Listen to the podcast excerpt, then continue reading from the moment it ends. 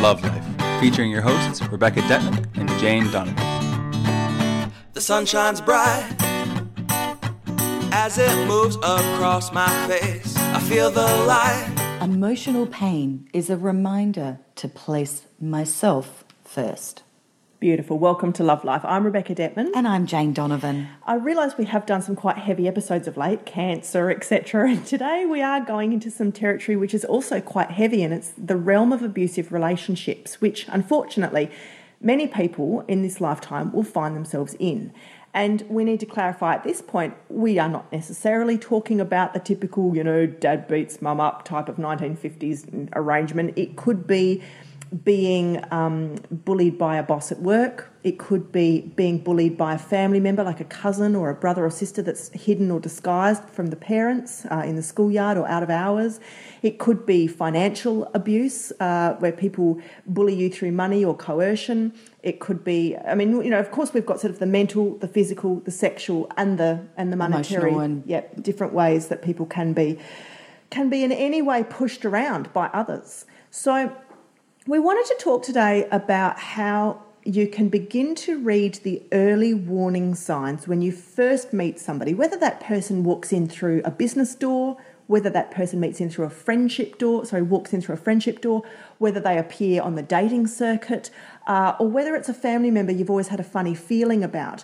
We want to give you some tools today to better tap into your own intuition around, first of all, being able to read the energy when the energy feels a little bit funny, be able to trust what you're receiving in the messages or the red flags, the warning bells, the funny things that don't add up, and finally, what to do about it. Jane. Look, this suggestion for this topic came about from a really mainstream, trashy, fun moment. My gorgeous friend is having a passionate long-distance love affair with a girl called Bethany, who's on The Real Housewives of New York. Now, she's some big famous celebrity that I don't know because I don't tend to follow that stuff too much. And she said, you've got to watch this. She's back on the episodes and she's fabulous. So I put it on yesterday and watched an episode of The Real Housewives of New York.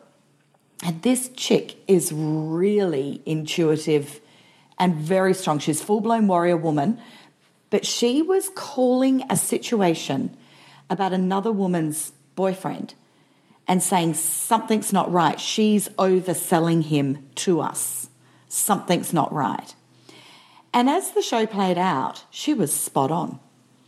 And it got me thinking about what are the early warning signs, because this girl has really picked up on it so early, way before the abuse has actually really started in this relationship. So I was so impressed by that I thought, wouldn't this be so powerful if we can try and get some information coming through about what are some very clear early warning signs. We could save a lot of people a lot of pain here. Mm. So that's the backstory. I then spent some process time and shower time, which is when I can join lots of dots. And I recognised characters in other reality shows that I went, yes, there's the early signs. That's going to play out as abusive soon. And then I've looked at clients as well and have seen it. Now, as far as boy meets girl goes, but this can play out also in every friendship. Jealousy.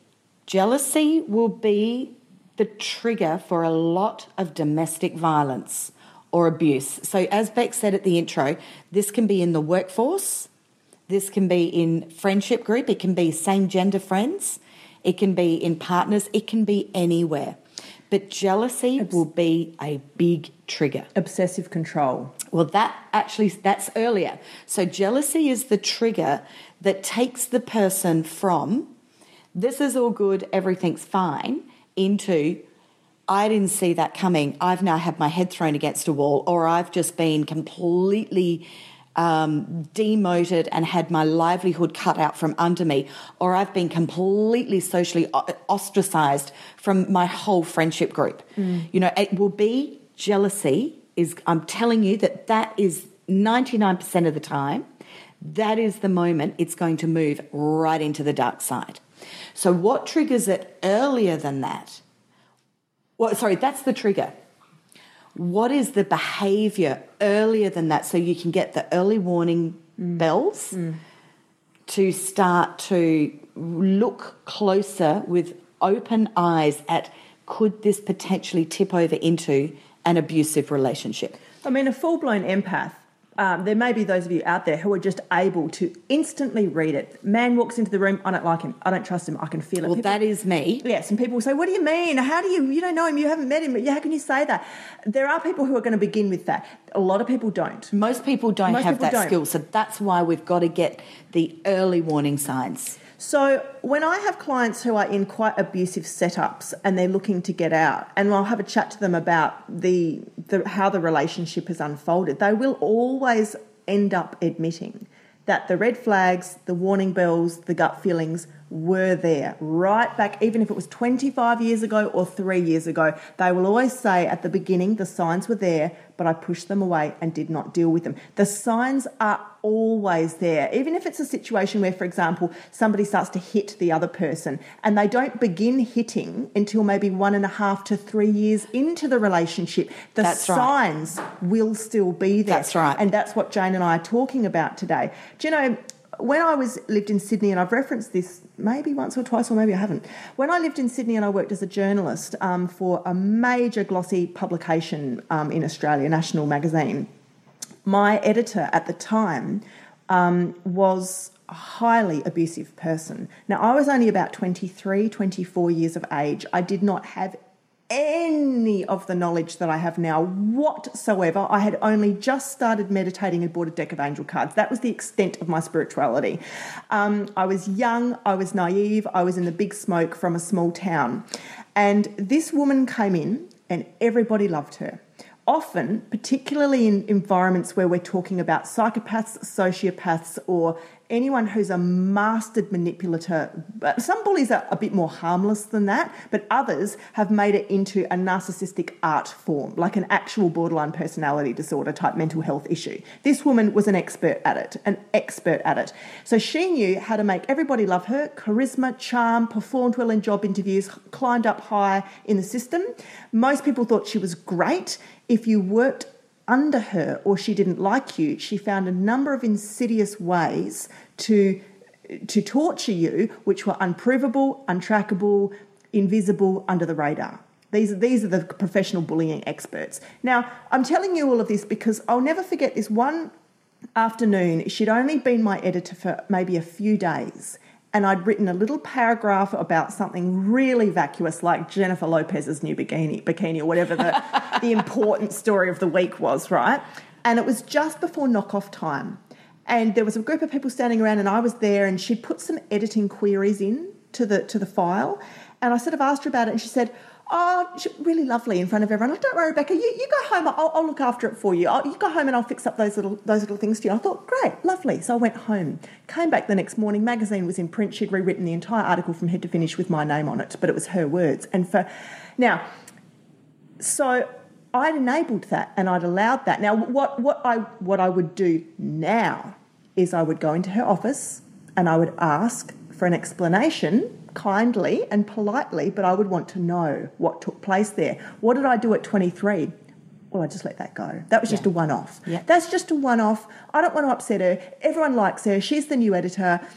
I'll just keep on trucking. Well, where did that end me up? In 8 months' time, I wanted to kill myself. The accumulation of the bullying. What she was doing, in the same way that a teenager will kind of harmlessly test you, or a toddler will keep testing you and testing you and testing you to see how far you will go. They will push you to find out where the boundary lines are. Now, in a healthy way, that makes people feel safe. For example, a teenager will push mum and dad to see where the discipline kicks in. If discipline does kick in, they'll bitch and moan about it, but they'll actually be left feeling like, deep down, mum and dad really do love me. They don't want me walking the streets at night. They don't want me getting in that car with that boy. Mum and dad actually really do care.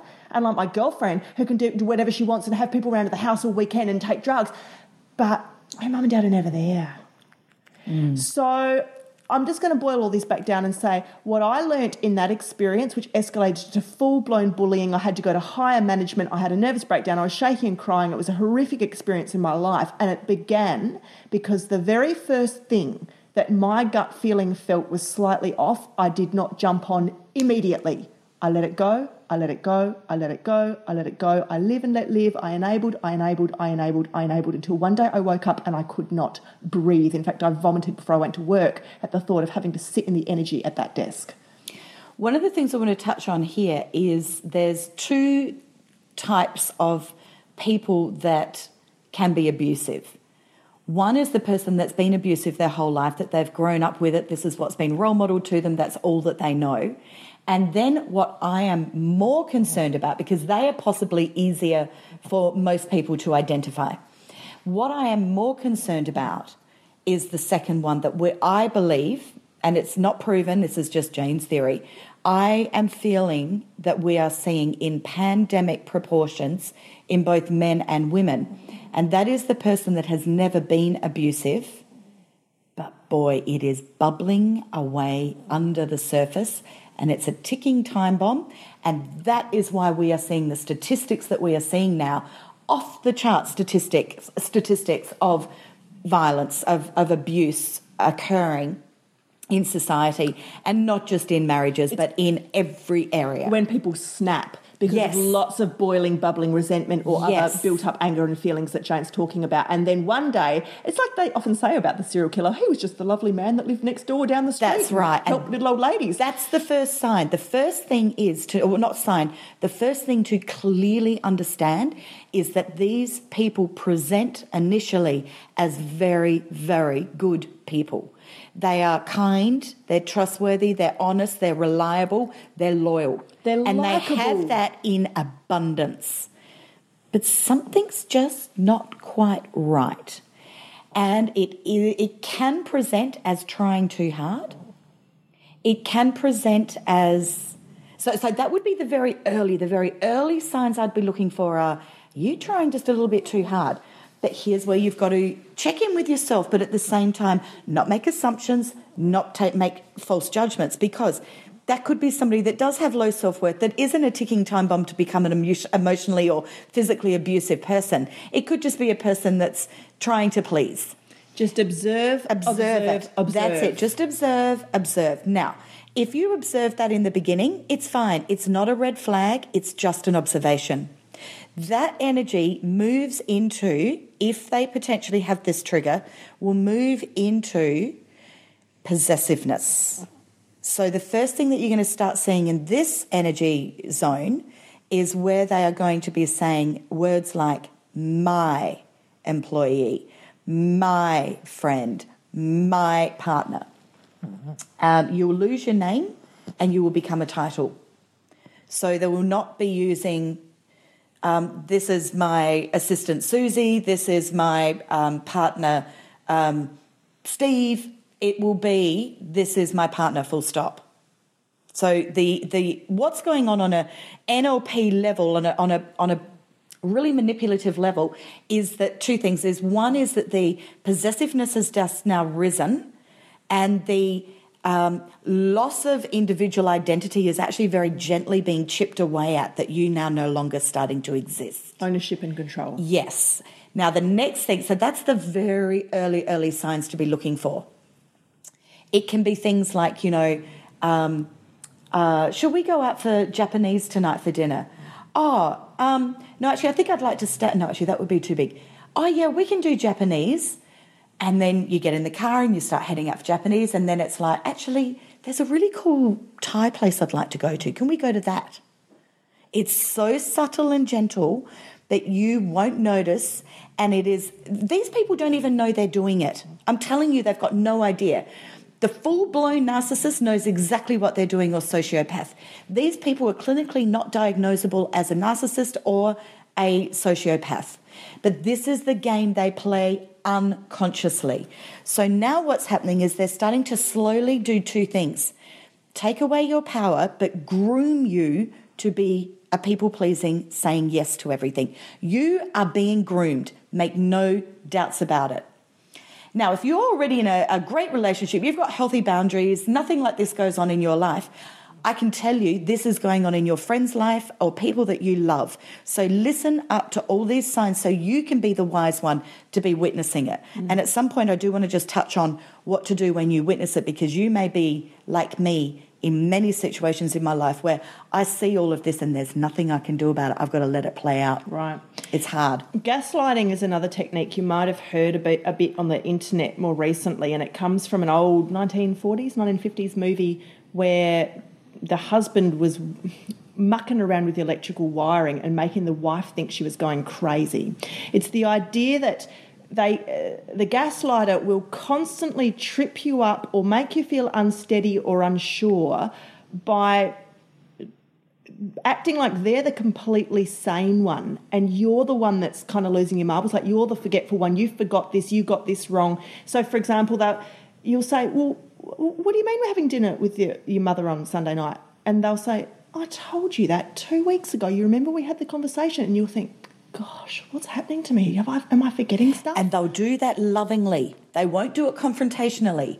They do it, oh, sweetie, you've forgotten. Yeah, it's game playing. I told you this like a month ago that I was going to be in Melbourne for that weekend. And you're thinking to yourself, I'm sure I would have remembered if I'd known it would be in Melbourne for that weekend. That's a pretty big thing not to, like, but they say it's so...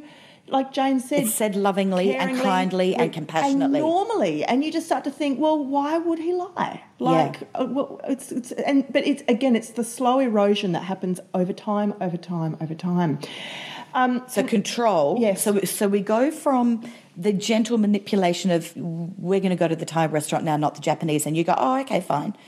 And so we've started with the eroding of self, but at the same time manipulation of change, and now we're moving into full control. There may be other little red flags as well when you look at somebody's character. Now, either they do something or you hear through the grapevine that they did something and you think, that just doesn't add up. That can't be right. Why would they have done that weird behaviour that just doesn't fit into the person I think I know? And then you dismiss it because you think, well, I know the person I know. Yeah, it doesn't add up. They are very powerful words to observe and start to put it under the magnifying glass a little bit more. Yeah. If you hear something so weird about someone that doesn't add up, then you go and confront the person and you say, look, you know, so-and-so down the street said this, but that it's not true, is it? No, they had it wrong, they'll tell you.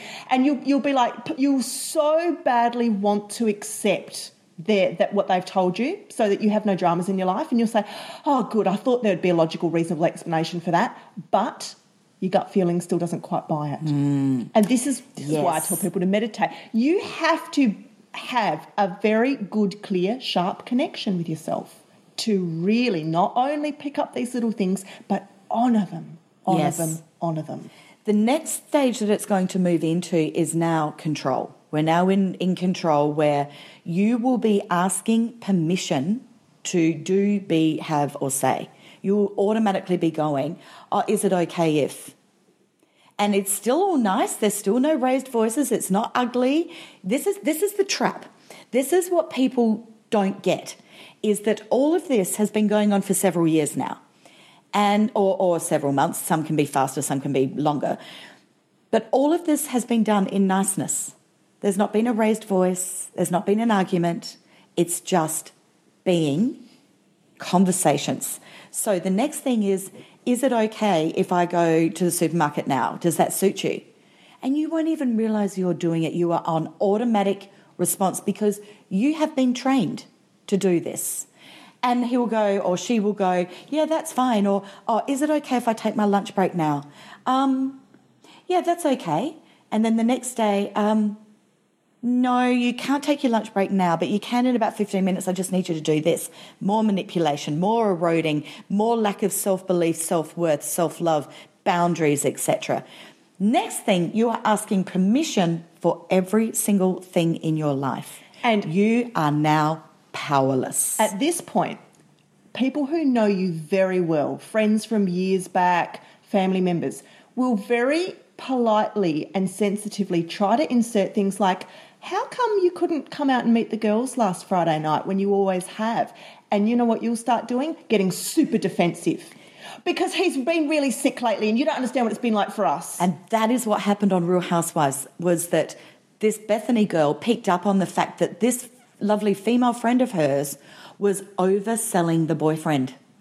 And she's gone, there's the flag. You become their biggest cheerleader. That's right. You're actually defending them. Protect and defend the abuser. That's right. Because what you're doing is justifying deep down the fact that you're allowing yourself to be eroded. But you don't still know that you are being eroded. You're still in denial that that's even happening. Subconscious denial. The other thing is that's probably gone on over the last 6 to 12 months is that you've lost friends. Long-term friends, people that you care about, they've been seeing less of you. They've possibly started saying, you know, what do you think of, particularly if this is in a partner situation, they'll be saying things like, you know, is everything all right with, you know, Sue or Steve or whatever? And you'll go, yeah, fine, everything's fine. And they'll go, well, I didn't like the way that he's very possessive of you, or all his Facebook posts are always telling you what to do and say and think, or he's giving you permission to even talk to me. You know, I mean, I've watched that. I've watched this person that actually says, oh, it's okay for you to talk to that one. That person's safe. That one's not safe. Manipulates. She's got no idea it's going on. And it's really hard because to sit in and watch. In the initial phases of a lot of these relationships with the expert manipulators, they will love bomb you. So you well, but actually, even the ones that are not experts, yeah, that's what I'm saying is that they love bomb you to start with. Their possessiveness comes across in the early stages as he or she is so into me. They're so attentive. They want to know everything about my day, my life, my friends. They ask me so much questions about myself. I've never felt so adored, and so that it can be mistaken as real now moment attentiveness. Like it's really conscious and present with everything about me. Uh-huh, and perfect, it's such a honeymoon period I'm in right now. I've never had anyone care so much. Yep. Bring flowers, come over every night, phone me every second hour. And while they're doing that, they will, when you first meet them, they will latch on to what your victim story is, whatever it is, you know, I'm not coping because X, Y, Z. So let's say I'm not coping because I've got 10 kids and I'm single and my husband walked out and he meets you and he says, well, where's all your friends? Why aren't they doing this? And they start to erode your support network. Now, this is red flag huge. Top level. When you can see that he is potentially or she is potentially isolating you from your support network, that person is getting ready to have a one-on-one relationship with you, and you are not allowed to have anybody else in your life. And when that happens, now you are 100% reliant on this person for everything that happens in your existence.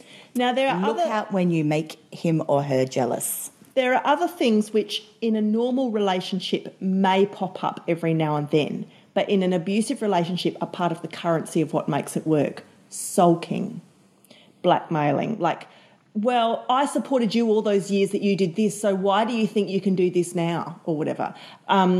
Threatening, but not like I'm going to kill you, but like really subtle threats. Well, if you don't do it now, you know what we said about that thing out the back, that da-da-da-da-da. Right, just very, very subtle. But even just the sulking, like turning their back on you and not communicating properly when you're asking for a proper chat. Because they will withdraw when they have made you completely dependent on them for your entire love tank to be filled by them.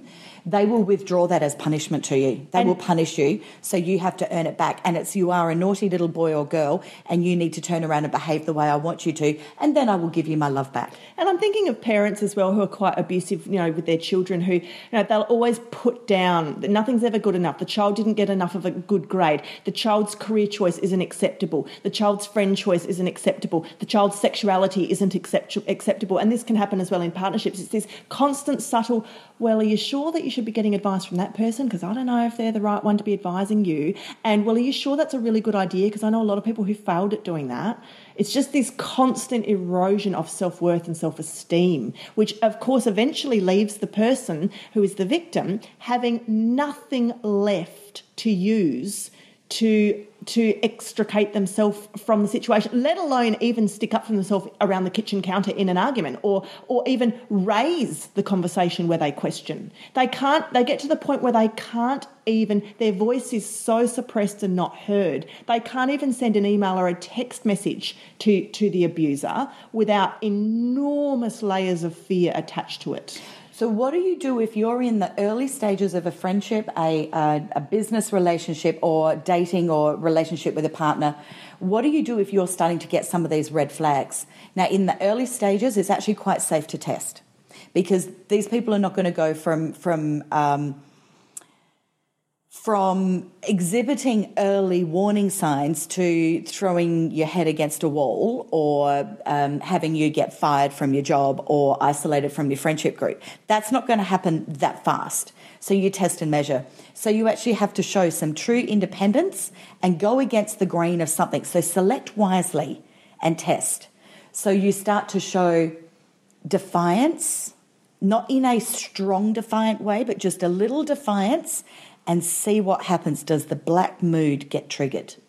Does the manipulation escalate? And if it does, run for the hills. Run.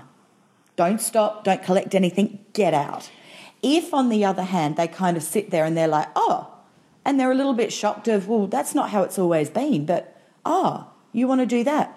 Okay, all right. Well, then that's just a bit of a codependency thing that hasn't been healthily structured in the early stages, and you can fix that up.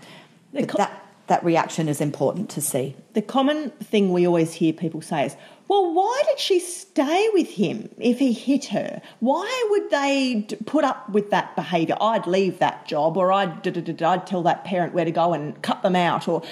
And it is hard for people who are quite normal functioning and just living lives that don't involve any level of this kind of drama to really understand. You know, when the abused lady on the talk show says, but I love him, you know.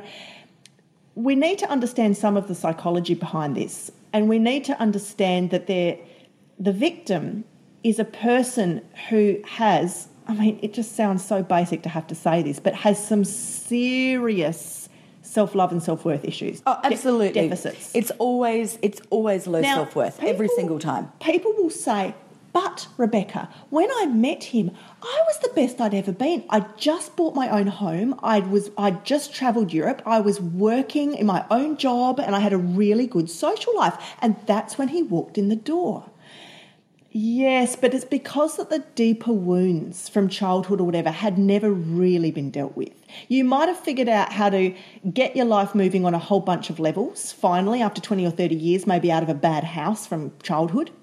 But the original issues have not yet played out in full because they've never been dealt with. And here comes the knight in shining armour, or the princess that you've always dreamt of, who seems from the beginning to be so perfect it's too good to be true. That's right. And they are. They are. And they're here to help you do that clean-up job work on the part of yourself that still needs to toughen up and grow, and they are here to be your teachers, your biggest, hardest teachers.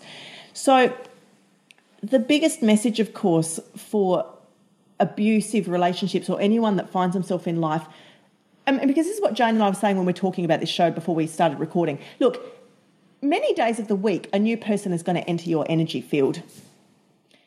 Many days of the week, a new person, a new client will walk in the door for a job to work with, a new boss might come into the business, a new person might pop up on the dating scene, a new friend might enter a social group. And when that person first enters your energy field, you're immediately faced with choices about reading their energy and what to do with this new person's energy and how you resonate it and what you're going to begin to do with that dynamic. If you've had abusive episodes in the past, I hope that it now means that you're the kind of person who walks through life with eyes wide open. If you've never had abusive episodes in the past, or not anything as extreme as some of the stuff Jane and I've mentioned, you still should be walking through life every day with eyes wide open. This is what we mean by conscious awareness, conscious emotional, spiritual awareness and responsibility. It means that you do not have to accept everybody who walks into your life. Of course, it's a spiritual sort of a value to accept everyone and love everyone, but it's also a spiritual value to protect yourself and honour yourself. And that happens when you're a person who understands where you begin and end and somebody else's energy starts and finishes, and where those boundaries or parameters are. And that can take some fine honing. It really, really does. And the people who are the bullies or the dominant voices in our life are the ones who come in to teach us how to get better and stronger and quicker at recognizing and setting down parameters. Do you want to say something at this point, Jane? I think I just want to really say, so there's two roles here. The one is the role of somebody that's witnessing this. So you're not in it, but you're witnessing it about somebody that you care for. Just continue to support them with their own self-worth and self-belief. Remind them of their worth, and you can't force them to get out of something until they're ready to get out of it. So try your best to support. Maybe you might have to find, like I've had to do sometimes, you've got to step away. Yeah. But if you are the person that's in this vulnerable pocket, really, really re-listen to this podcast over and over and over again until you really understand what every single one of those very early warning signs are, because I'm going to tell you that's the first time I've gone into that energy of what those really super, super tiny ones are. And I'm telling you, they're spot on. So if you can master looking for those, you will be safe. You will be so used to not believing in yourself that it'll be very hard for you to come to the realization that you are actually a victim, that you have actually been abused probably a lot worse than you've actually admitted to yourself, that the things that you've told yourself don't really constitute abuse are actual dead set, legit textbook psychology abuse, and that it is your human right to happiness, despite what anybody tells you, despite what anybody else's agenda are, despite what your guilts or fears are, despite being labelled as selfish, which you will be labelled the minute you try and speak up and ask for anything of your own, any thought, any feeling, any action, any behaviour, any want, any need, you will immediately be called selfish by the perpetrator. It's a real minefield. It's such a deep, deep, deep lesson. And like Jane just touched on, those of us who know someone who is currently trapped in that kind of situation. I've had a girlfriend in a terrible marriage for years, and I've reached the point where I've had to recorrect my own energy boundaries on it. I have given and given and given until I'm drained. I have talked and talked and talked till I'm blue in the face. I have hoped and hoped and hoped for a better outcome for her. And she keeps perpetuating and enabling her abuse. So there comes a point when you go hands off the steering wheel and you step back. You don't depart. You wait with support and love and offers of help when they ask for it. That's where I've had to do the same thing, is when they ask for it. Because anything else is a waste of your energy. They're not ready to hear it. They don't want to hear it. They're still learning the lesson. They're in the thick of it. They're in the middle of the experience. I realise if you're a mother who comes to me because your 21-year-old child is in a terrible, abusive, toxic relationship, that's a hard position to be in as a parent. But that child is now an adult, and they are having the deepest soul growth learning they can ever, ever have. You can be there as close as you can be, but it's by not interfering and meddling too much. So that often makes it worse in an abusive relationship. Yes. And so you've got to be very, very careful that you're not upsetting the victim with more stress than they already need or already have in their daily. And also reality. That you're not triggering the perpetrator. That's what I mean, yeah. Yeah. That's right. So it's a fine line to walk with this kind of stuff. I want to tell a quick story about a girlfriend of mine who actually rang me up the other night, and she said, Rebecca, I'm just really worried about this new relationship I'm in because I don't feel any real zinging, zapping chemistry for him. And I laughed and I said, I'm so proud and this is great. Now, the backstory to this is she had an emotionally abusive marriage followed by a relationship with a full-blown narcissistic personality disorder guy who really mistreated her.